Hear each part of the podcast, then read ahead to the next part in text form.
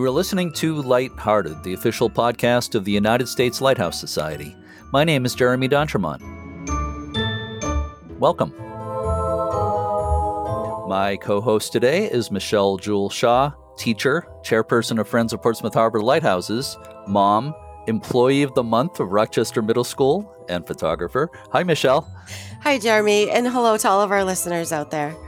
And congratulations on that Employee of the Month award. That's thank that's you great. very much, very much. well, you deserve it.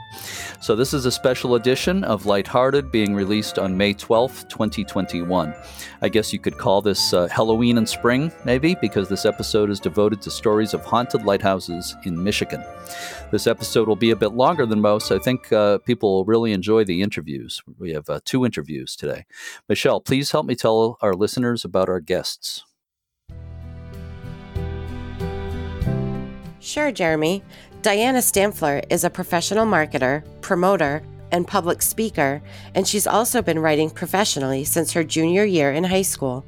She's a regular contributor to Michigan Blue magazine and has written countless articles for many Michigan travel and culture periodicals. Diana worked for more than seven years at the West Michigan Tourist Association as the marketing and media director.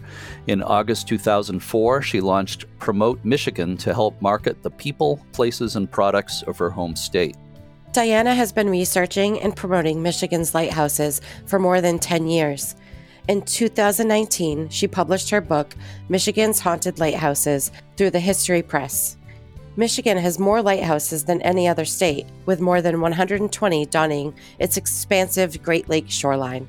Many of these lighthouses lay claim to haunted happenings.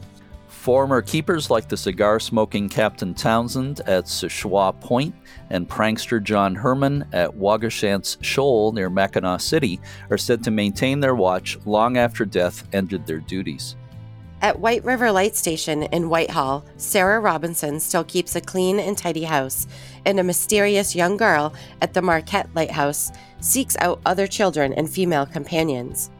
Countless spirits remain between Whitefish Point and Point Iroquois in an area well known for its many tragic shipwrecks.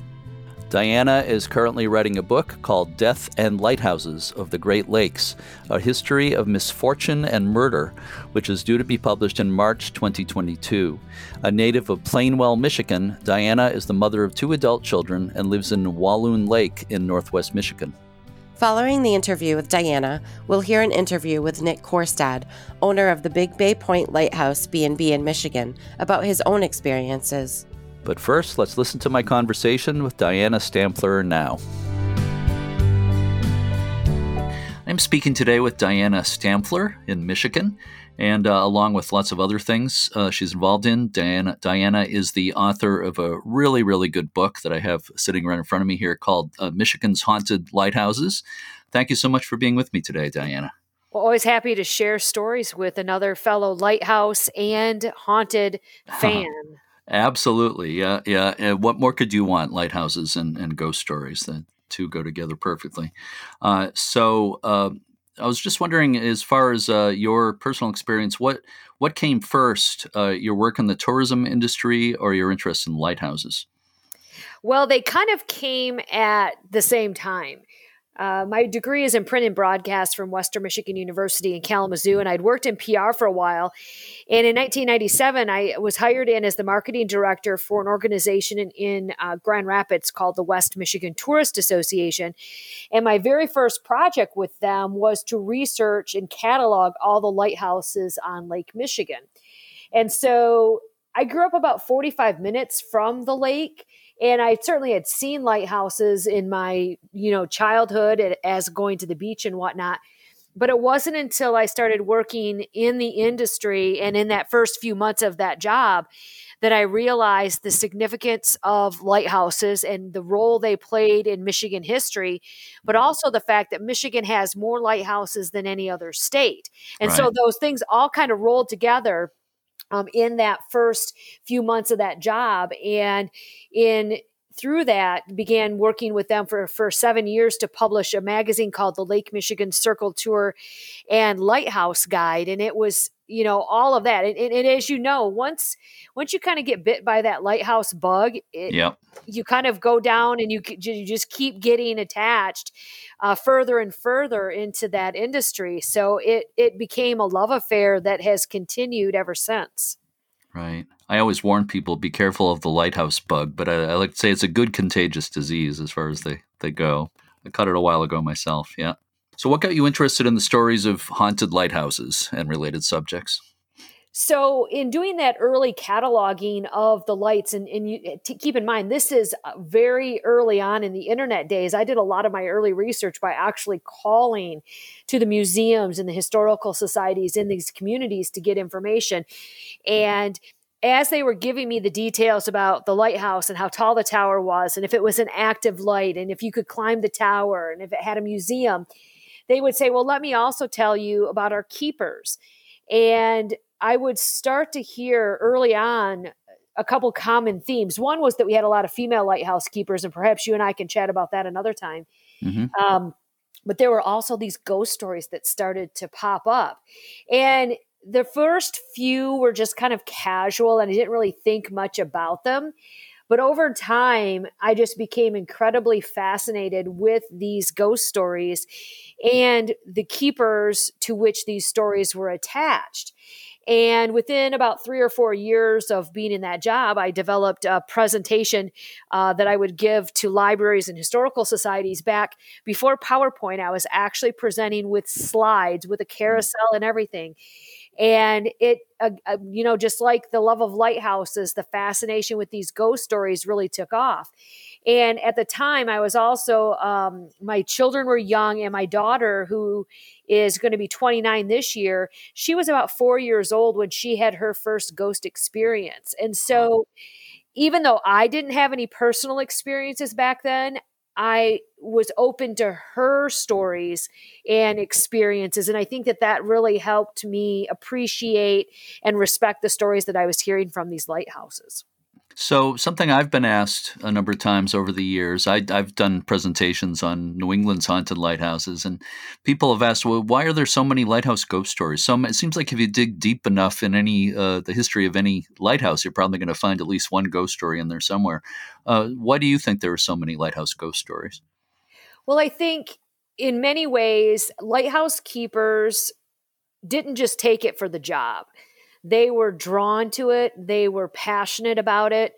We saw you know so many keepers particularly here in michigan where it was a family business uh, where brothers and fathers and sons and even grandfathers and grandsons tended light together. Uh, they served sometimes for many decades. We have some keepers that served over 40 years here in michigan. And i think in those instances where I see a lot of the similarities as where a keeper is haunting a light that he lived in or she lived in for a considerable period of time. And, you know, we just, I think they have this lifelong and afterlife love affair with their lighthouse to the point that they just don't ever, ever want to leave. And of course, then we also have several lighthouse keepers who died tragically. This was a uh, demanding job physically, mentally, emotionally, often in remote locations. And everybody thinks it's such a romantic place and a mm-hmm. romantic job. But can you imagine? I get winded climbing a lighthouse tower once. Can you imagine doing it day in and day out, year after year after year? But it was a it was a job that I think that they were just born for. And if they lost their lives, whether it was in the course of the job or natural causes after a long extended stay at a light i think that they just you know they choose to stick around in this place that they that they love so dearly. That's more or less the the same answer i give so i i pretty much uh, agree with what you're saying. I always say it's not, not that big a stretch of the imagination to me to think that a, a lighthouse keeper is so devoted to that place uh, in their life, especially when they're at one place for, for a really long time, as some of them were it's not that big a stretch of the imagination to think that you know even after death that in some way they're still still connected or still still present at that place. Yeah, it's um, you know I think it's it, it's a it's a job where you're looking out for others. you're a caregiver of that building, you're there to protect and serve. And I think people that have that natural quality in life are prone to carry that in their afterlife as well. Right. Another thing I say to people sometimes is that, you know, even if they don't believe in, in any of this stuff at all and they're totally really closed minded to it, uh, I always say the, the spirits of the keepers are, are with us one way or another, whether it's uh, literally or figuratively, you know, they're, they're there. Exactly. In, uh, at least at least one way. Uh, so uh, some of the ghosts, uh, besides uh, a lot of the stories, as you say, related to, that seem to point to keepers of the past uh, still being there. Some of the ghosts or spirits at the lighthouses seem to be related to shipwrecks. Uh, Whitefish Point is one of the places where that seems to be the case. there's some interesting stories there. anything you'd like to say about that?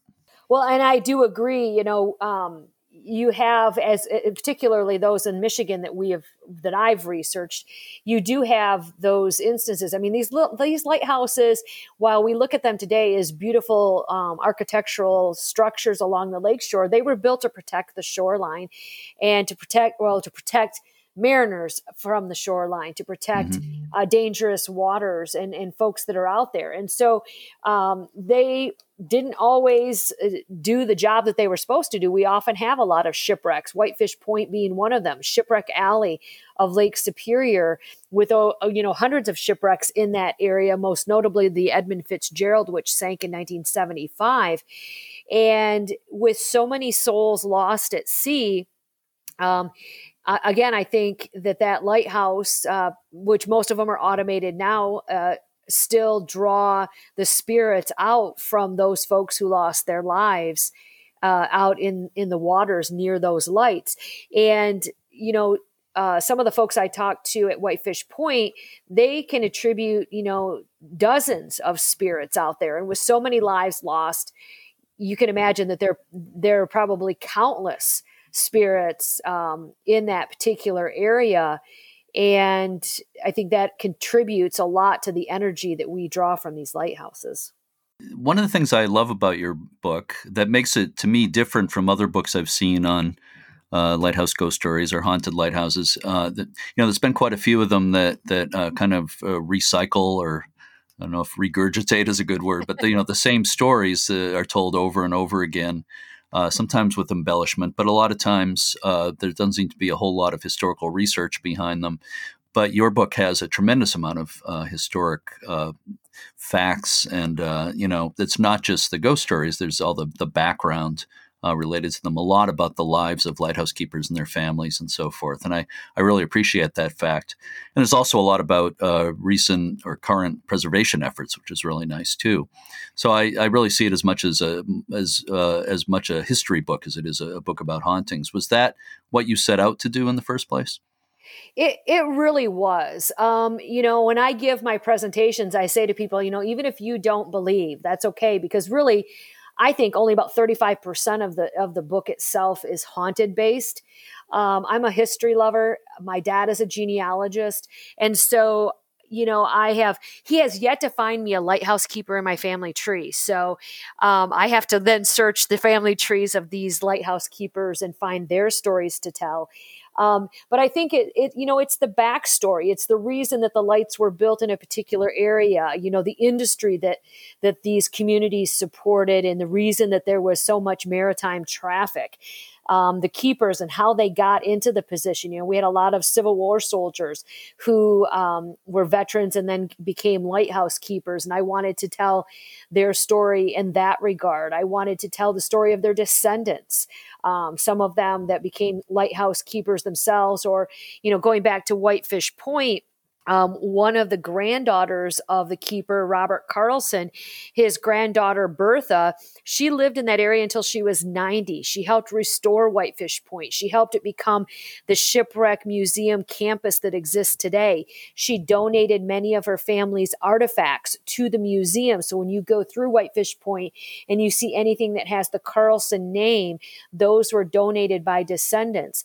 And I think, you know, telling all of these pieces allows for a personal connection today, but also helps us um, inspire the next generation of, of, of kids. You know, I think a lot of times today, uh, kids are so drawn into technology and you know VR, the virtual reality world, that they forget to look at what's here and how the how we are tied to the history of our place.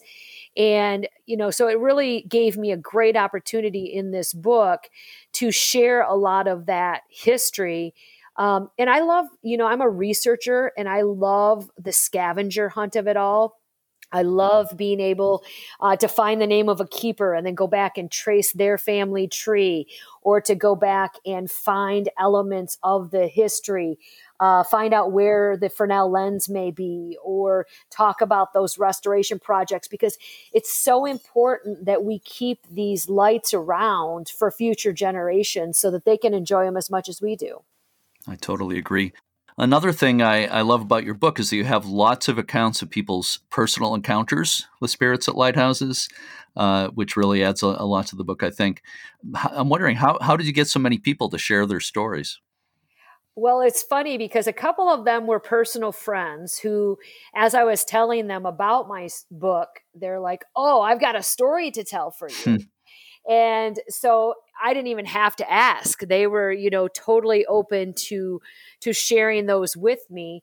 And then in doing some online research, um, you know, finding other people's accounts, I didn't really just want to regurgitate stories as you mentioned before, but um, you know, Michigan has about seventy paranormal groups. And mm-hmm. so if I saw that a group did an investigation, I would go and I would listen to their audio recordings. I would send them follow up questions, ask them things. And one of the groups that I connected with, which is um, in the Upper Peninsula, the UP Paranormal Group, they run a big paranormal uh, conference in Sault Ste. Marie, Michigan every August.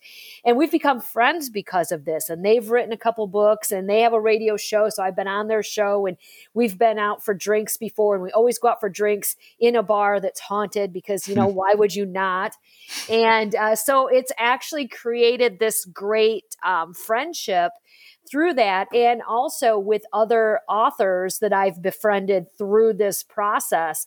A friend of uh, become a friend who opened up a bookstore in Lansing, Michigan, dedicated to haunted, uh, paranormal, true crime. That's all the books she sells. So you're not going to find Danielle Steel in her bookstore. Um, but you're going to find a lot of haunted stuff and, and, and it's created you know it's, it's almost like this fraternity or sorority of people mm-hmm. and and as you know if you like to talk about ghost stories you will share those stories with anyone and i think that's really been you know part of um, the joy of working on this because it's not just my telling of stories it's telling other people's stories that that gives me the happiness in this yeah, yeah, definitely. Well, it shows in the book, and you just sort of make me think about all the times I've done lectures on this subject, and when I finish, somebody will come up to me and, and quietly say, "You know, I had an experience," and they'll, they'll tell me all about it. And another thing is that I've I've interviewed a lot of ex lighthouse keepers, and uh, sometimes I'll ask about that if a place is you know isn't kind of known for that type of thing. But usually I won't ask them, you know, if they had any strange experiences uh, at the lighthouse, but a number of times they've told me anyway. You know, like one one uh, ex lighthouse keeper from Newfoundland I was talking to, I, was, I thought we are about to hang up, and he said, "Do you want to hear the ghost story?"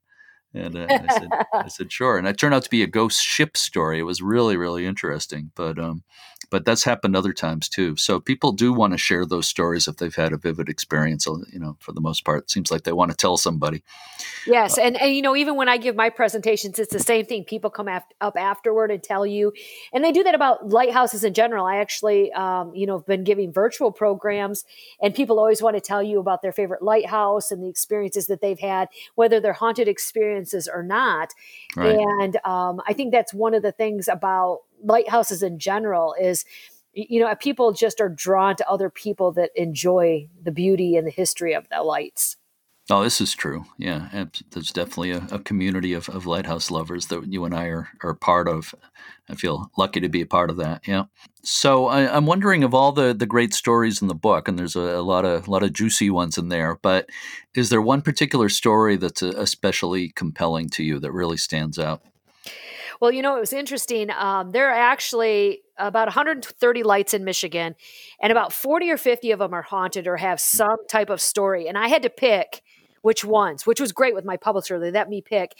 And I picked 13, right? Because if you're going to talk haunted things, that's the most logical number of chapters to have, right? Well, I was um, born on, on, a Friday the 13th, so I don't think it's an unlucky number. so you understand the draw for that, right? Yes. Um, so that was, you know, kind of how I nailed that down. But one of the ones I think that sticks out to me was one of the first lights that I actually quote unquote investigated. And it was before I'd ever done anything. You know, I've been on paranormal investigations now off and on, but um, gosh, right around 2004, I think it was, uh, I went out to South Manitou Island, which is an, uh, now an uninhabited island. It's a rustic island uh, owned in, uh, by the national park, part of Sleeping Bear Dunes National Lakeshore. And I had given a couple presentations in in the village of Empire uh, for the Manitou Memorial Society, which kind of maintains the historical structures on both North and South Manitou Island. And I said, okay, you know, I'll come up and I'll give these presentations, but here's the trade off. I want to go to South Manitou Island and go and see the lighthouse. And it's a place I'd never been. Well, they rolled out the red carpet and they allowed me to stay in the Coast Guard building uh, for a couple of nights, which was great because it had a bed and uh, power and a bathroom. And the rest of the island is all rustic. I mean, you, it, it's all rustic camping. And so um, at the end of the day, when the boat went back with all the day trippers, the park ranger tossed me the keys to the lighthouse and said, lock it up when you're done.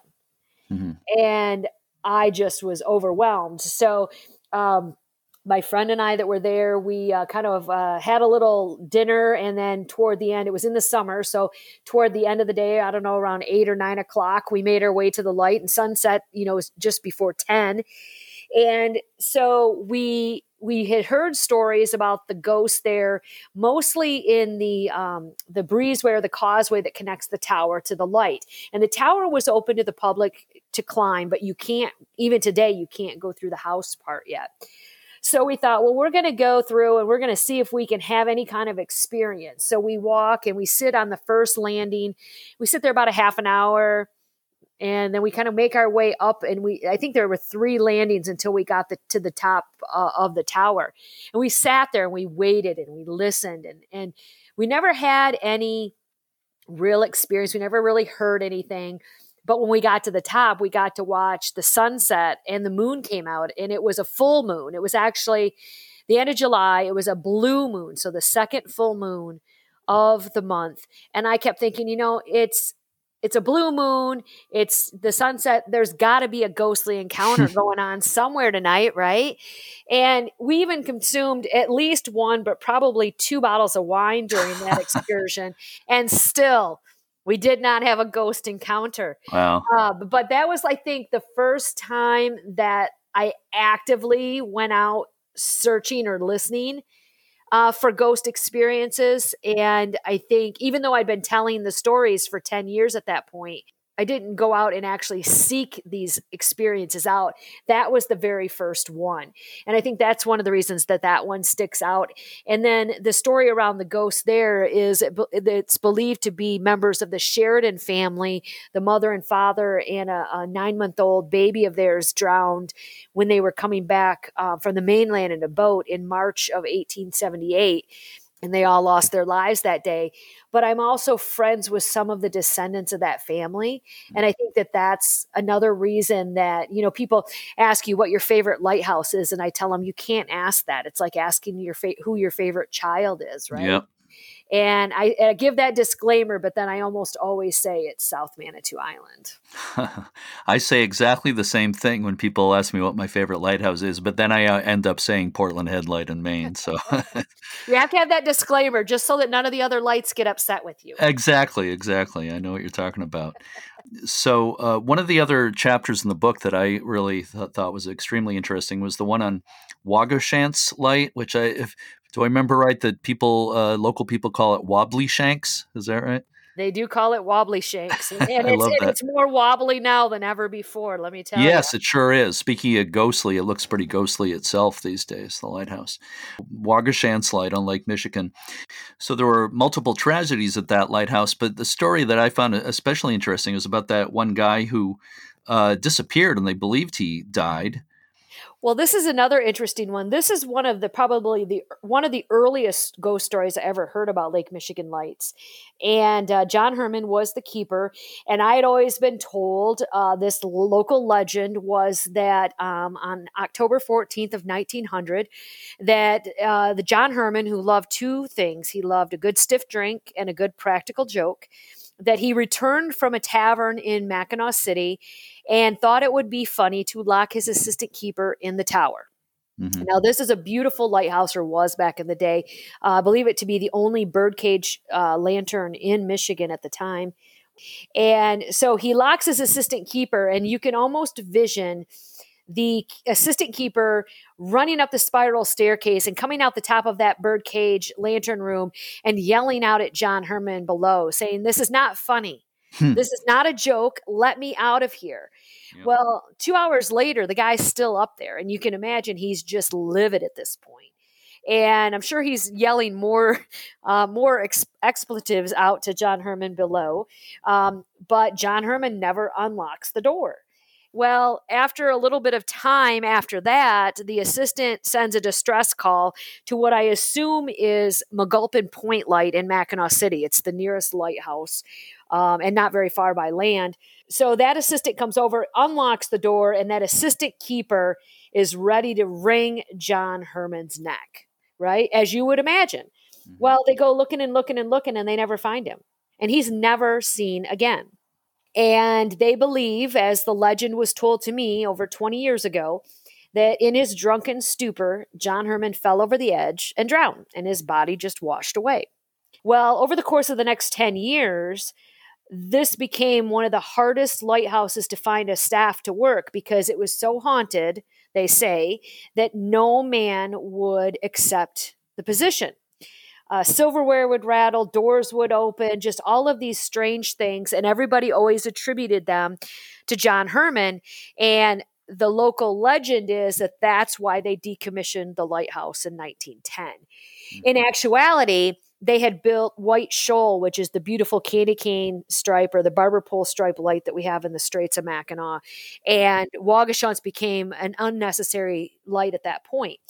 Um, but over the years, the legend and the story continued to grow. And um, I, of years ago, uh, met Chris West, who has the Waugoshance Historical Preservation Society, and he told me all kinds of ghost stories. Another friend of mine, George Schulander, told me about some of his ghost stories, and it just kept going on and on. Well, as I was doing the final research, um, I was enlisting the help of my dad, a genealogist, and I had given him a list of all the lighthouses and the keepers that I knew and the deaths, and he was helping me track down um, uh, burial sites, you know, cemeteries, death records, newspaper articles, whatever we could find to help tell these stories. And, you know, I had told him a little bit about what I knew of each of these keepers. Well, he emails me back and he says, I have an interesting lead on that keeper, the drunk one who fell over the edge of the lighthouse. And I said, Oh, you have some information about John Herman. This is great. He goes, He didn't fall over the edge and drown. He died of a heart attack on Mackinac Island. I have his death certificate. Well, it's interesting because clearly he didn't lock anybody in the lantern room on the night of uh, October 14th of 1900 because he died at 1:30 that afternoon. Hmm. However, imagine this. Maybe that keeper assistant keeper was locked in the tower and the reason they never found a body was because it was not a human that locked it in there. Uh-huh. Maybe it was John Herman's ghost that did it. Holy cow. right? I mean, that would expl- that would answer a lot of questions about why they never saw him again. Right. So I don't know. That to me was one of those big aha moments.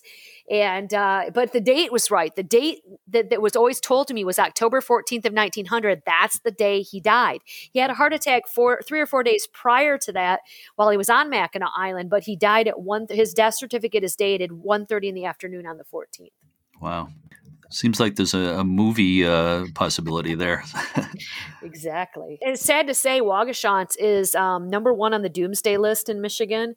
It is the lake high water levels. Um, of course, the Straits of Mackinac freeze a lot, uh, and it's it's honestly, if that thing is still standing in five years, I will be quite surprised. Um, they've talked about trying to stabilize it, but the cost, as you know, to do such things is in the uh, is in millions, yep. and it's in a state of disrepair to begin with. So I'm I'm I'm fearful that we will lose this one uh, yeah. sooner, sooner rather than later.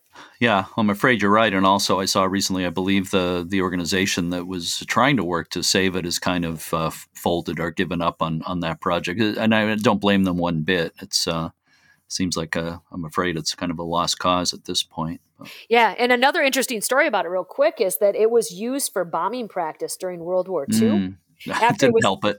no, after it was decommissioned, um, they did bombing runs up in that part of, of the straits, and they there's some YouTube videos. If you look for it, you can find them. And mm-hmm. it did hit the target. It caused you know everything that would burn did burn, and it does look bad. But the thing is 150 years old uh, yeah. or more, and um, so the fact that anything is still there is is tells you how strong those things were built for sure. Yeah, with no maintenance in a very long time.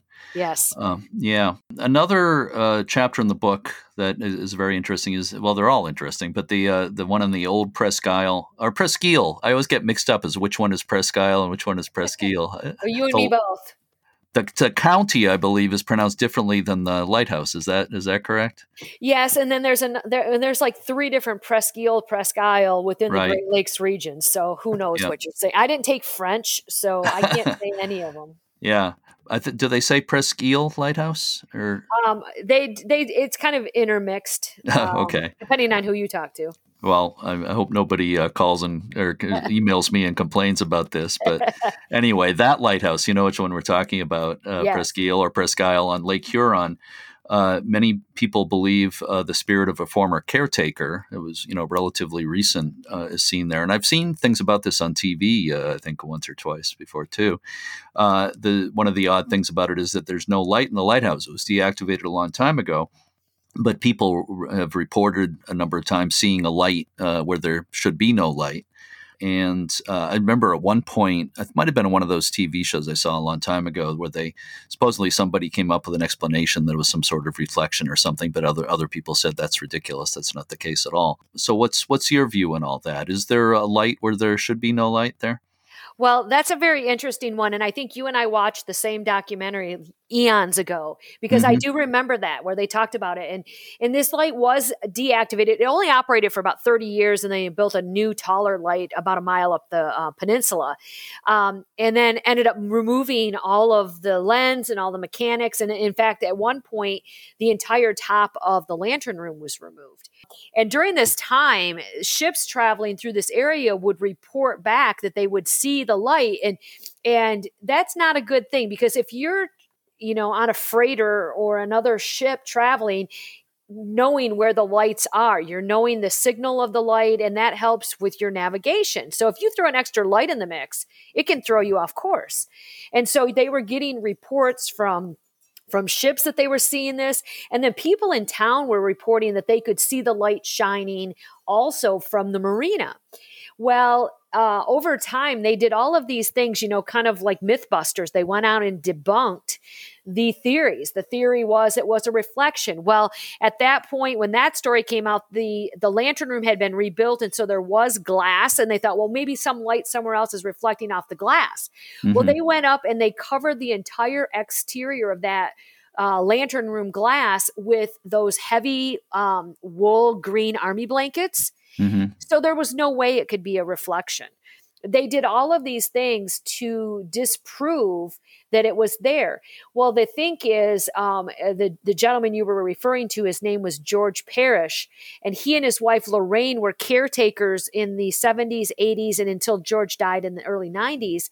They ran the museum and the gift shop and and everything. And after he died, was when all of these things started to happen and there are countless stories from from Lorraine about uh, about George. And she just thinks that a lot of it was, you know, him there taking care of her after he passed away. And then he just became so used to it that those things happen still to this day.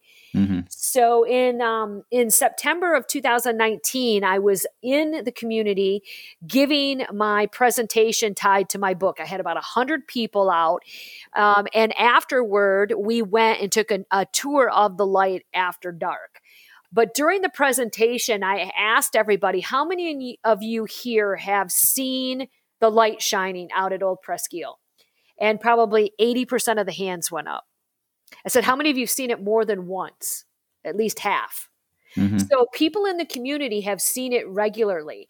I drove back and forth down that road a couple times that night hoping to see it and I did not. Even walking around the grounds, I didn't have any experience.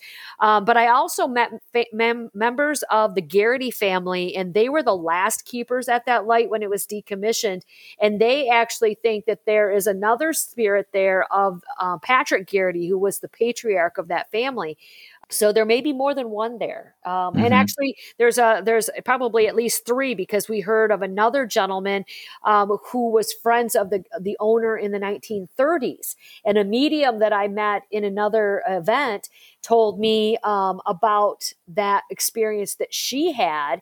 And at a presentation of mine once, a woman came up to me and she said that you showed the picture of the owner's friend in the 30s. He, she said, That's the guy I remember. She said, One day I toured there when I was in high school because we had a family cottage nearby and I misstepped and almost fell backwards out of the light, uh, down the light stairs. And she said, I felt two hands on my back push me forward to save me. And when wow. I turned around, that's the man I saw. Mm. So, wow.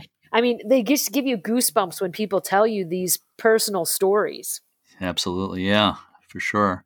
Uh, so uh, another chapter in the book is about Big Bay Point Lighthouse, which is a B and B, has been for I think uh, thirty years or more. Nick Korstad, the present owner, is a, a, friend of mine. I'll say more about him in a minute. But you, you stayed at Big Bay Point B and B yourself. Did you have any personal experiences there?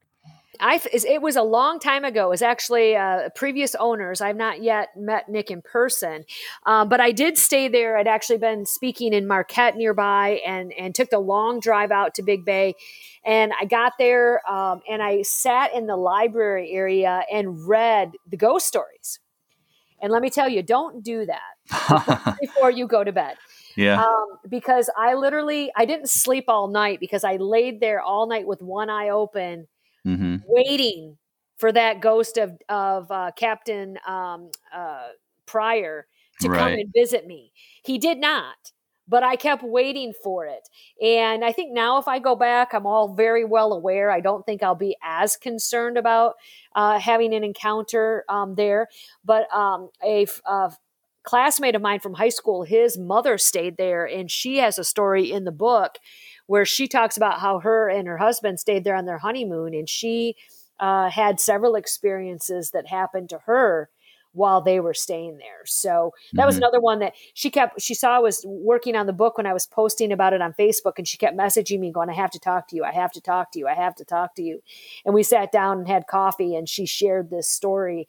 And uh, boy, it was, I don't think you really want that kind of um, attention on your honeymoon from a ghost. No no in your room. Not, so not, not really. But uh, you know, countless people have had had experiences. It was great when I wrote the book. Uh, Nick had just purchased the bed and breakfast, right. and I reached out to him and said, you know, hey, I'm working on this book.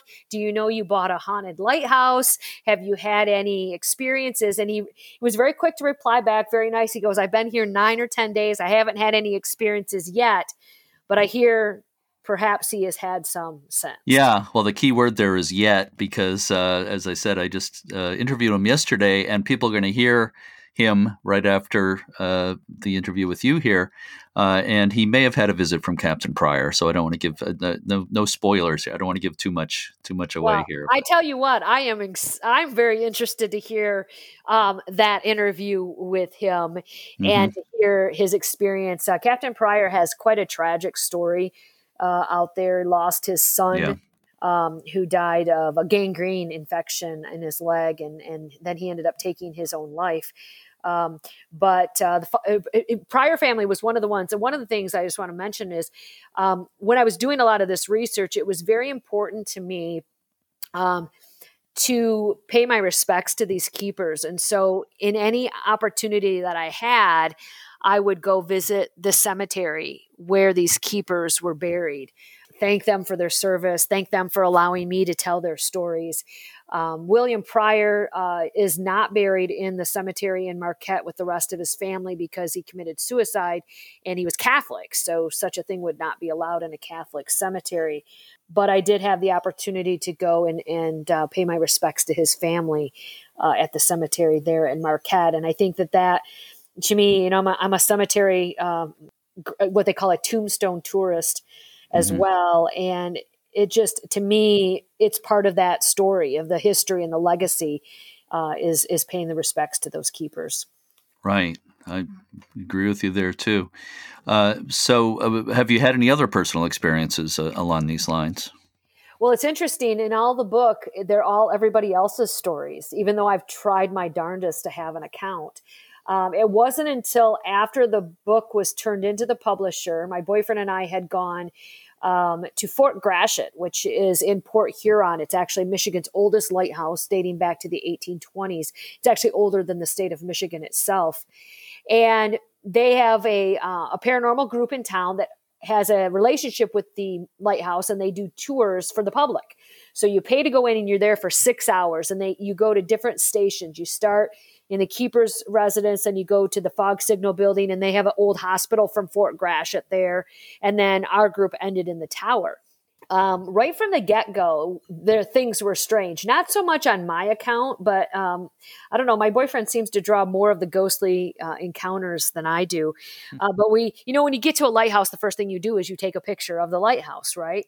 So I take pictures. It's kind of a drizzly uh, gray night. I take a picture. Every picture he took was upside down on his phone. Hmm. All, all, the pictures before were the right way. All the pictures after were the right way. But the two or three that he took of the tower itself were upside down. Huh. That was we didn't look at them until like later that night. But so that was a weird thing. We had some weird and interesting flashlight activity. When you go with the paranormal group, it's really fascinating because they have spirit boxes and all the gadgets that you yep. see on TV. And so we had, you know, like the divining rods, we had um, thermometers to do temperature gauging. And, and so we picked up a lot of that. We had, I have video of flashlights coming off and on with questions when you'd ask questions and whatnot. Yep. So that was one we drew a lot of energy out of.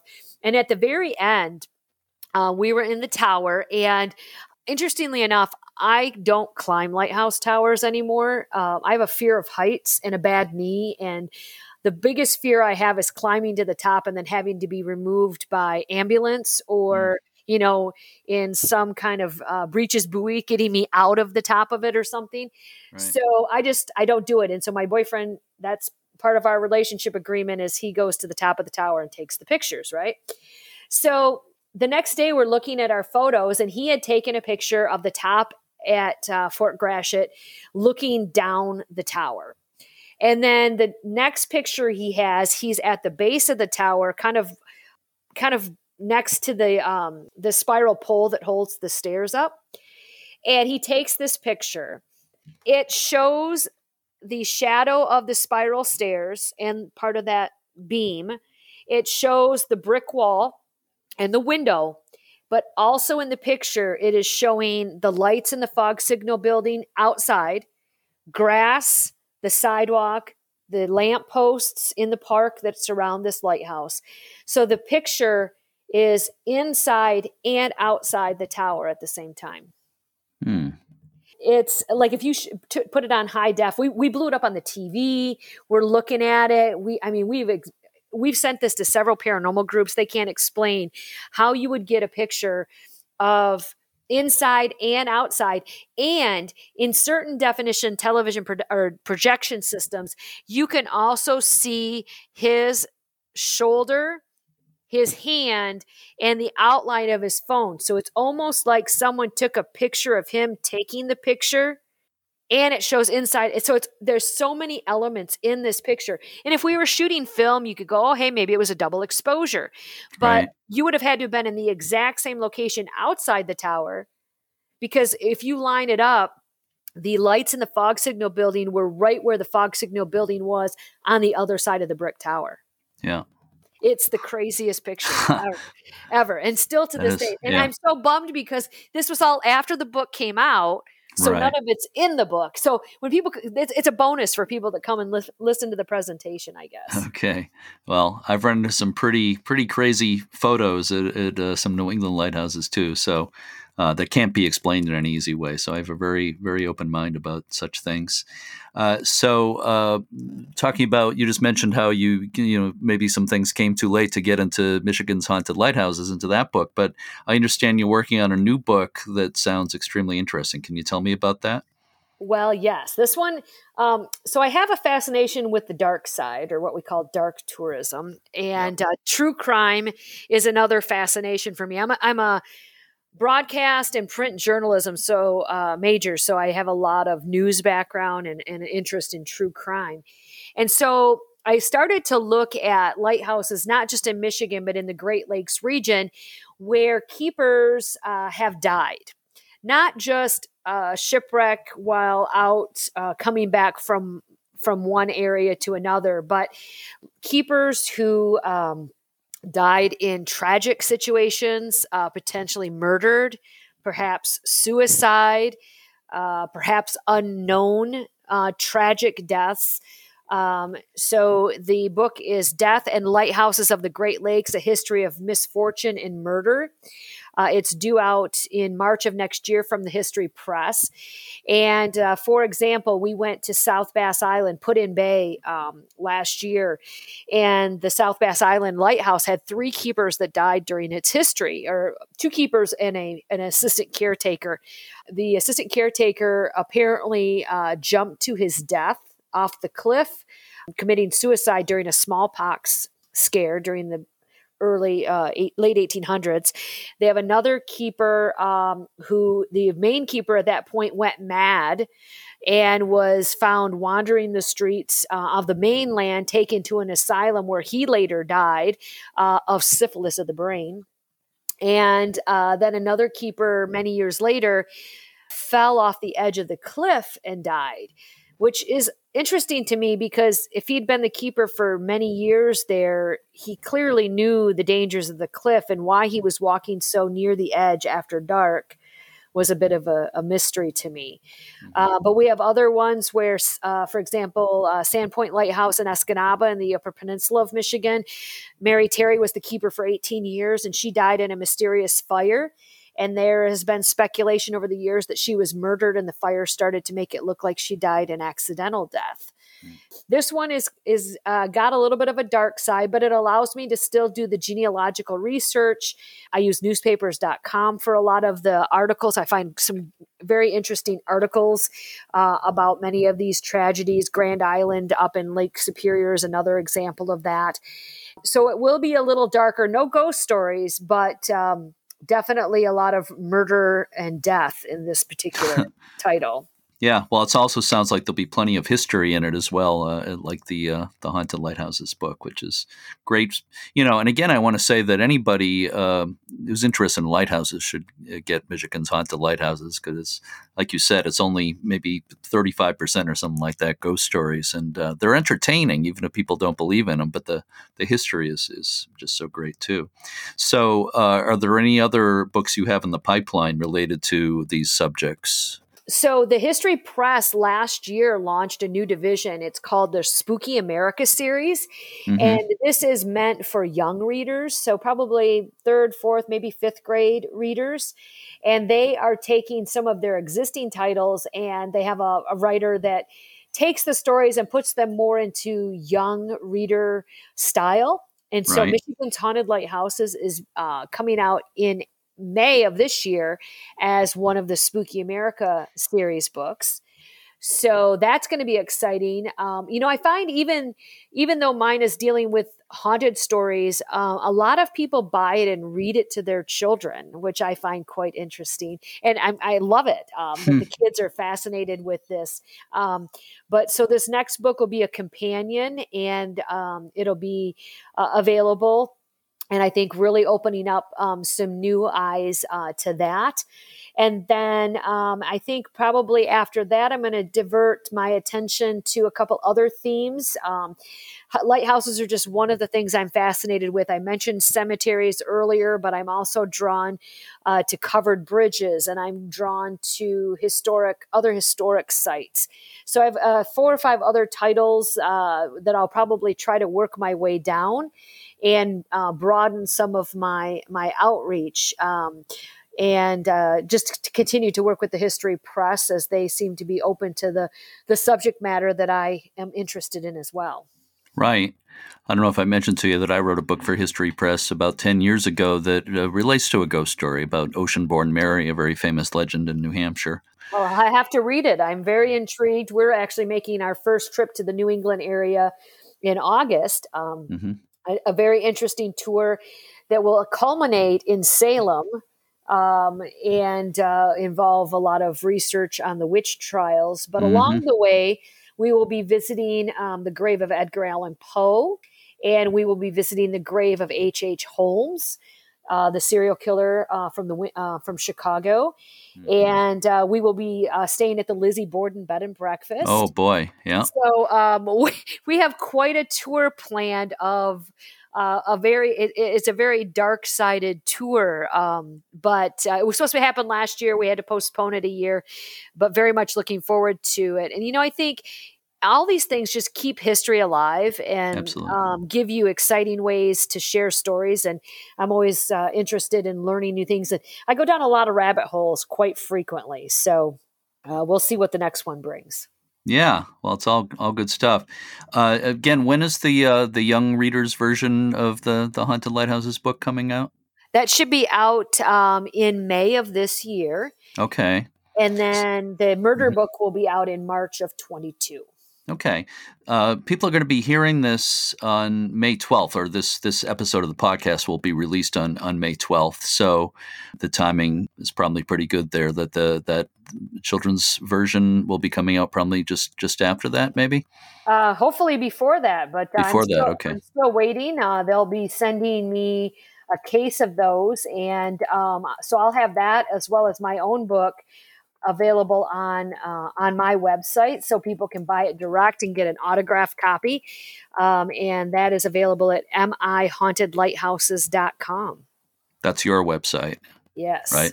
It's mihauntedlighthouses.com. Okay. And I encourage people, no matter where they're buying a book, to really try to um, either buy direct from the author or from a local independent bookstore. Um, I think, you know, it's very important to keep our local uh, bookstores in operation. Um, and uh, keep these small businesses going. And uh, so I always encourage people to, to shop local. Yeah, I, I agree with that. That's that's a good point. I have one final question for you for bonus points. Okay. okay. So the question is, what was your and maybe to some extent you've already answered this. You've talked about a lot of enjoyable enjoyable aspects to it, but what was your favorite part about writing Michigan's haunted lighthouses? I think a lot of it is is digging in a little more into the history. I mean, I I casually have known these stories for years, but this really forced me to dig in deeper to not just take the legend that I've heard before as reality. Um, so, so searching for the sources that create these I guess, fact from fiction. And that's also something that I'm finding very much in the new book um, because this one is Great Lakes based. And so it's allowing me to research lights that are new to me. Many of the lights are not in Michigan. And, you know, so taking that trip to South Bass Island was was great because it was all new and and you just get you know this excitement of of researching something new and having new encounters. So i think for me it, it it's that treasure hunt that that scavenger hunt that find of of looking for the information that i find most enjoyable. Well, uh, you know, it's uh, to everybody's benefit that you uh, did the that scavenger hunt or all those scavenger hunts and put the uh, the book together because I, again, I, I very highly recommend it uh, for anybody interested in lighthouses. Period. Uh, again, it's a it's a great collection of stories, ghost stories, and just history, lives of keepers, and so forth. So it gets my recommendation. So, uh, Diana Stampfler, I want to thank you so much for for being with me today. It's been a lot of fun, and uh, you know, there's probably plenty more we could talk about, and uh, hopefully, we can do it again sometime. I would love to share more stories with you, and again, very much looking forward to listening to Nick's interview. um, yeah. That once you get that posted online as well. Well, yeah, I think you'll you'll enjoy that a lot, and everybody else will too. So, thank you so much, Diana. I really appreciate it. Thank you.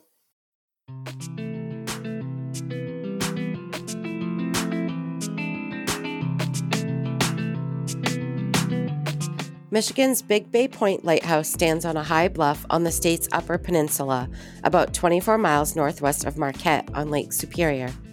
The light was deactivated in 1961 and the property was sold into private ownership. Later owners turned the lighthouse into a bed and breakfast inn in 1986. The new owner since May 2018 is Nick Korstad. Before he bought Big Bay Point Lighthouse, Nick bought and restored Borden Flats Lighthouse in Fall River, Massachusetts, a project for which he was featured on several national TV shows and received a Keeper of the Light award from the American Lighthouse Foundation. In the interview you're about to hear, Nick talks about an unusual experience at Big Bay Point Lighthouse, and he also discusses strange happenings at Borden Flats Lighthouse. So let's listen to my conversation with Nick Korstad now. I am speaking with my good friend Nick Korstad uh, from Big Bay Point Lighthouse in Michigan. And uh, Nick has been on the podcast before and will be again, absolutely. But uh, today we're going to be talking about a very specific subject. But anyway, thank you so much for being with me today, Nick. Thank you, Jeremy, for having me on.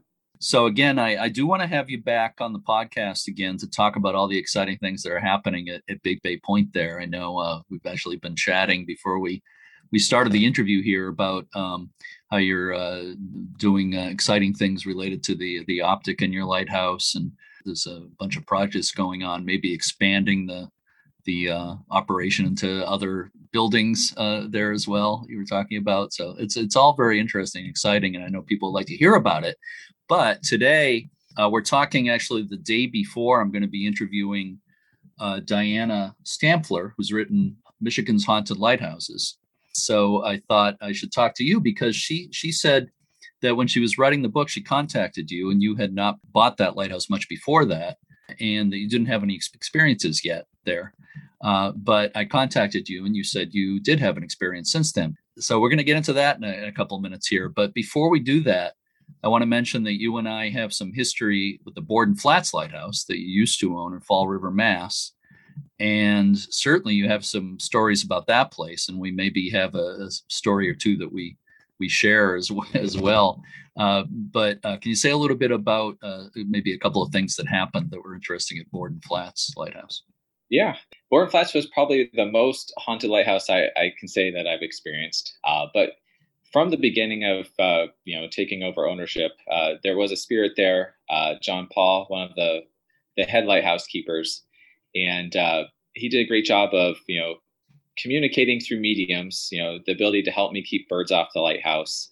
And to this day, the new owner, they don't have any issues with any birds or anything landing. I remember the event when you came out, I think it was in 2012, and uh, we were sitting down and there was a spirit box in front of us, and we saw a bright flash of light go by, and uh, you know, through the box it said, you know, protect your property, and uh, we had no idea what it meant. to, You know, it always kind of creeps you out when something like that says. It's like you know, it's you know a hurricane coming or you know what what's going to happen. And uh, i had to hosted another event uh, that was uh, probably two years afterwards. And uh, i dropped the whole crew off. And part of uh, the agreement with the spirits that we had was that they were not any anywhere around when i was there. They were supposed to be quiet. So that was that was good for me. And so uh, I dropped everyone off. I went home. I was watching something on TV, and I get a call back, and the medium was frantic that I get back out there and I, I pick this one lady up off the lighthouse. And so I, I zip out there and she was uh, right there at the steps, waiting to get off. And I was, you know, curious, you know, what what would you experience? And she had, uh, I'm not sure what the device is, but it's kind of what you hold up if you're trying to listen to a, a conversation in a different room. Is kind of a clear, large microphone that you hold in your hand. Hmm. And uh, a voice came on and said, "You're not allowed to be here without Nick." And that was it. She was like, she didn't want anything to do with it at that point.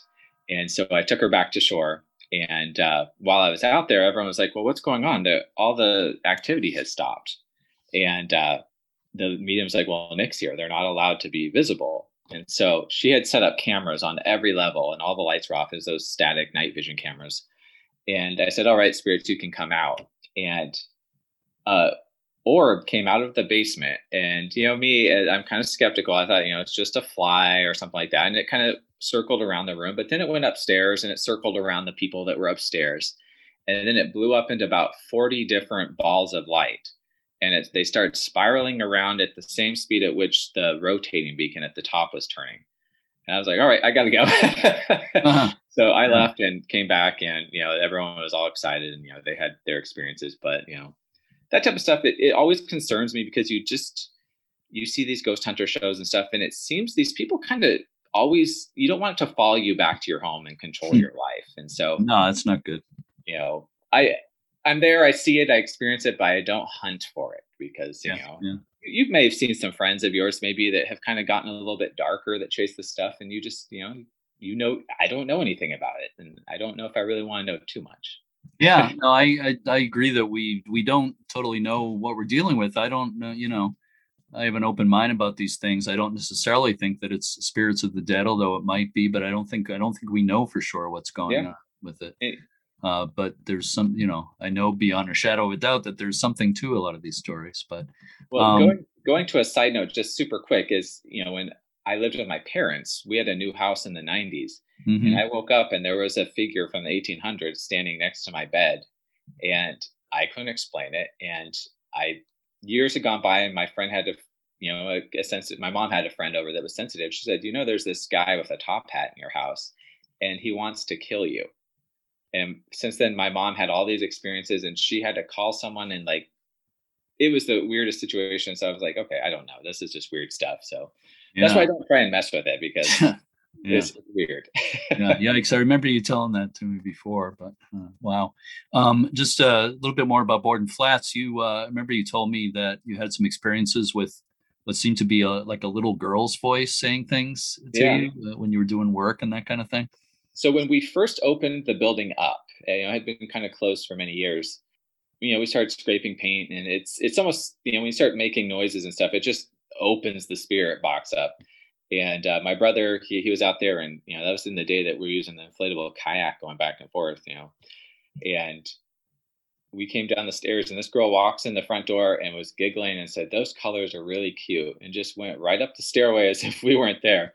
And my mom and I looked at each other and we're like, "Okay, that's that's odd." And so I had kayaked back to shore to grab something, and I came back out. My brother, you know, he was just like, "We got to go, we got to get off this thing," and he was painting outside and got so sidetracked because someone came up and hummed in his ear that the wind caught his paint tray, flipped it over onto the concrete, and that oil based paint to this day is still splattered everywhere on the concrete. And so, uh, and he is completely, he doesn't believe in any of this stuff, but he's like, I don't know what I experienced there. I don't ever want to experience it again. I don't ever want to go back. And uh, at the same trip when he was there, we had a fog detector in one of the windows and I needed to move it to put a real window in. And when we disconnected it, on the floor above sounded like a 400 pound person stampeding that they were so upset that we had disconnected the foghorn. Mm. And we put it back together. And the second I connected that power cable, all the sound stopped. And the Coast Guard in 2014 took the foghorn away because it kept firing all the time. Mm-hmm. And uh, a medium and said, Oh, John Paul is very, very mad that they took his foghorn away and so it's just it's weird. It's just you know it's it's really hard to explain you know they don't come out and you know i know i was in oregon because i used to go to oregon during the winter and i heard some footsteps at my mom's house and my mom's friend said oh that's the lighthouse keeper. He's wondering why you haven't been out there in a while. Mm-hmm. i was like okay. So the new owner he gets to deal with all those fun challenges. Yeah yeah Just to uh, just one other quick thing about Borden Flats. You mentioned the time uh, we had the investigation there, and I was there for that. Uh, I can't believe that was nine years ago. Wow, yeah, it's just incredible. Time goes by. But um, we're there with uh, Ron Kolek and New England Ghost Project and uh, Leslie Martin, Medium, and I remember Leslie, and I think also Karen, another uh, person who seemed to be very sensitive to things, um, drew pictures of a, a, face that looked, uh, without knowing anything about the place going in, they drew pictures of a, a, man's face that looked a lot like John Paul, the keeper you're talking about.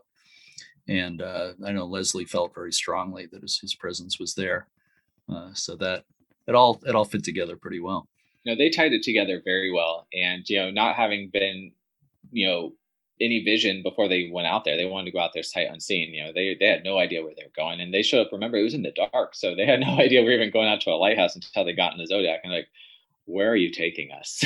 mm-hmm. So, but that was, that was probably one of the most uh, interesting, but yet fun experiences I think I had with that lighthouse was getting someone like you that's a historian out there to witness it because right. you know you get you get everyone that's common that you know can tell a story, but you have validity behind your name that you're not really pulling you know the the wool over people's eyes, so people will believe you and say, "Hey, yeah, I had an experience out here."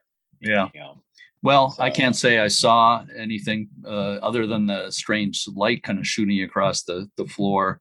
Um, you know, it was certainly an interesting night and uh, you know some stuff happened. I didn't i didn't see a ghost yeah. but definitely some interesting stuff happened for sure no doubt about it. So i think there's some interesting things going on at that lighthouse but uh, let's talk about big bay point now. So you've you've owned it for how long now? Uh, this will three years now.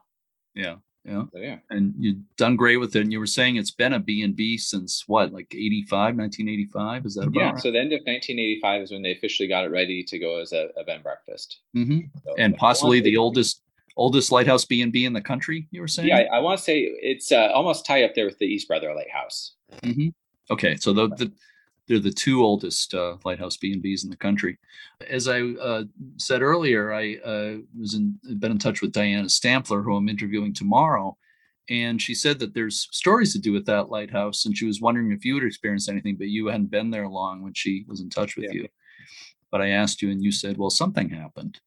Uh, and that's uh, I really want to hear about that today. So, and maybe get a little background about what you had heard about the place, you know, when you when you first came there. Yeah, definitely. So, uh, in my first uh, purchasing the lighthouse, uh, I had heard plenty of stories, read stories online, and uh, the previous owners had a lot of issues with. I'm not sure if it was almost like a demonic type of entity that would come and turn the dishes upside down on the tables, open all the cabinets, and um, I even had some past guests that stayed with me and said that they had their door open up so hard in the middle of the night that it broke the safety chain off. And so um, in doing that, I kind of you know did some digging and had you know people tell stories of seeing figures in their mirrors and stuff like that.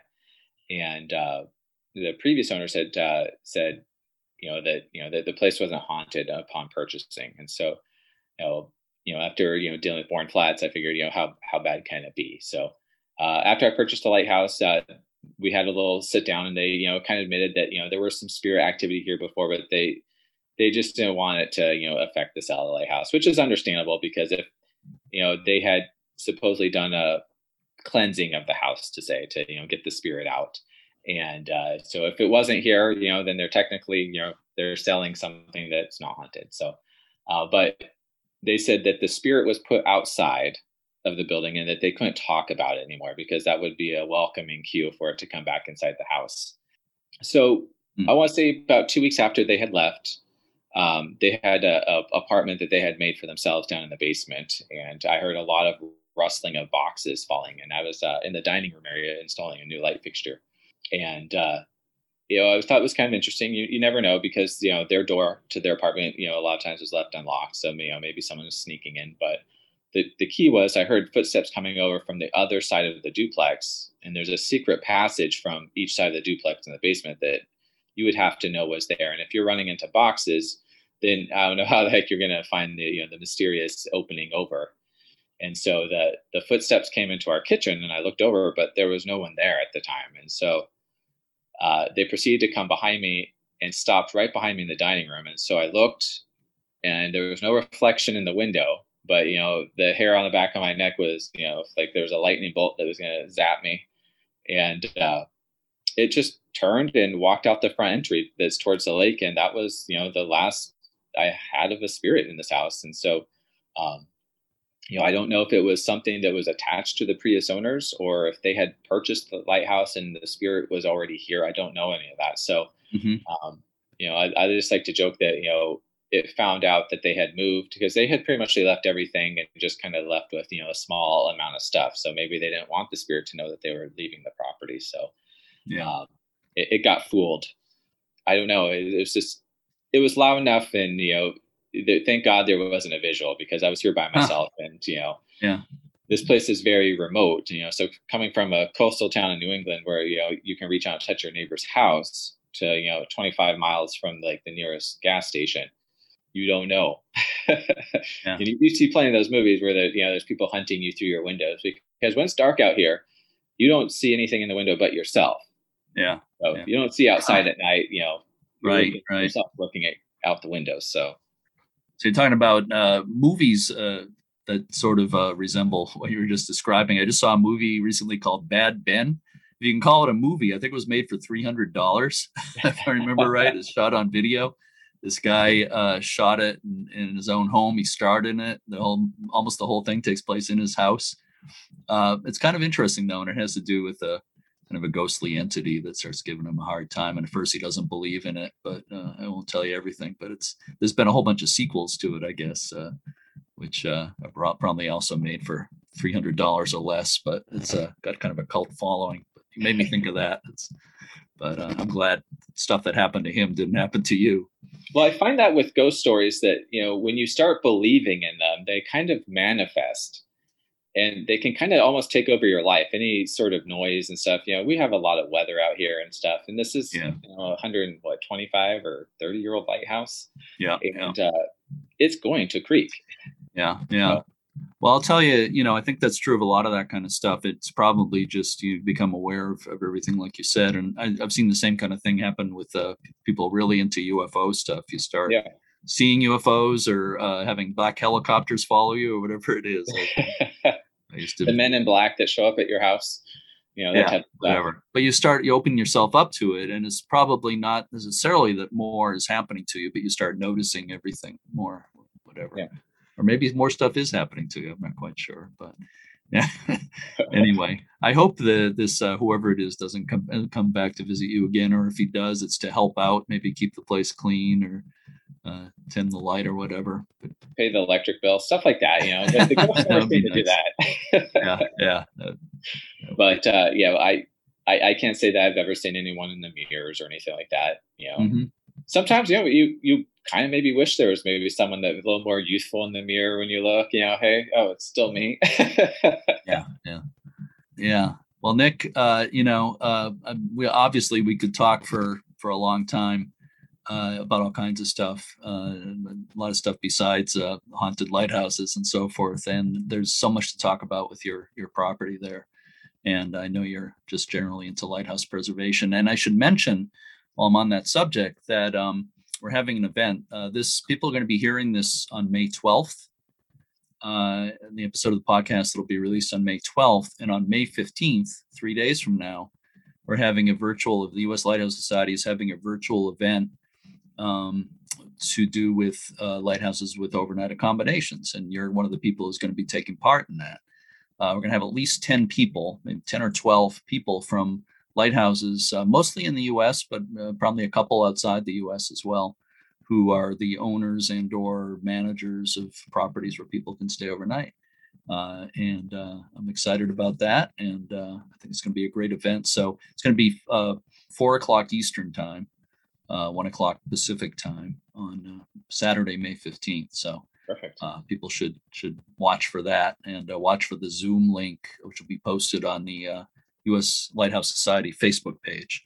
I hear. Do I hear a, a bell in your house? Is, or, yeah. I've got a, a, addiction to clocks, so I do apologize if you're for the editing of this. If you hear multiple clocks going off, that's okay as long as it's it's nothing it's it's a it's a natural sound we're hearing it's nothing yeah. supernatural it's a, it's one of those things that they all are on their own time zone so okay, I was wondering. uh, right now, it's by my watch. It's about two twelve, so I'm not sure. Yeah, so this the living room. It's two fifteen in the living room, and it's two ten in the dining room. So yeah, different time zones. It's good for when I do my breakfast. You know, I can never be on time, so I just go by the clock that's closest to the time that I posted. Uh-huh. Sounds good. Well, Nick, thank you so much, and we will be talking again because, as I said, there's a lot to talk about. It's always fun to talk to you. So, thank you, Nick. Yeah, you're welcome.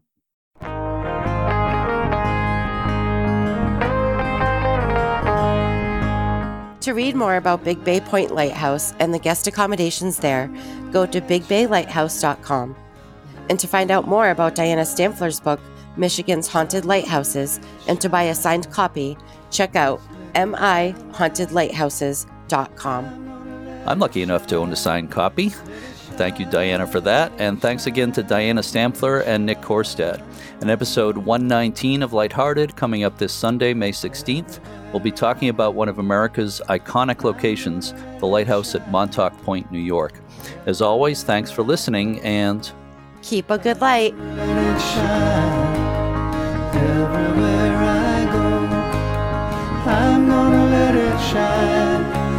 it shine, let it shine, let it shine.